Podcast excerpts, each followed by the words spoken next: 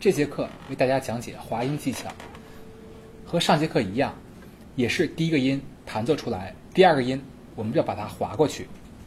举个例子，我们从二弦的三品滑到五品，第一个音弹奏，而第二个音不需要弹奏，只需滑过去。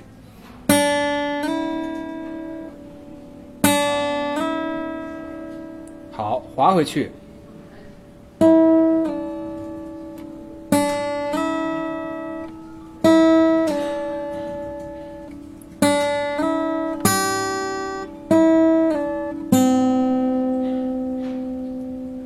像 Beyond 有一首歌《命运是我家》，它的前奏就使用了这个滑弦的技巧，配着和弦。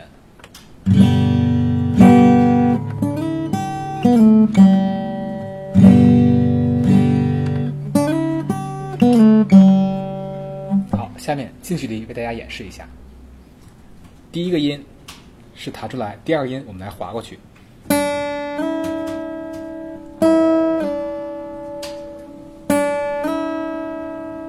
我们可以在任何琴弦、任何音当做起始音来滑动。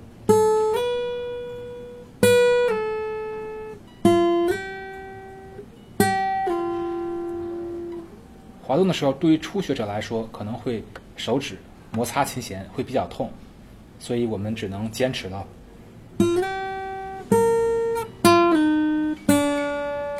为大家再演示一下 Beyond 那首歌前奏。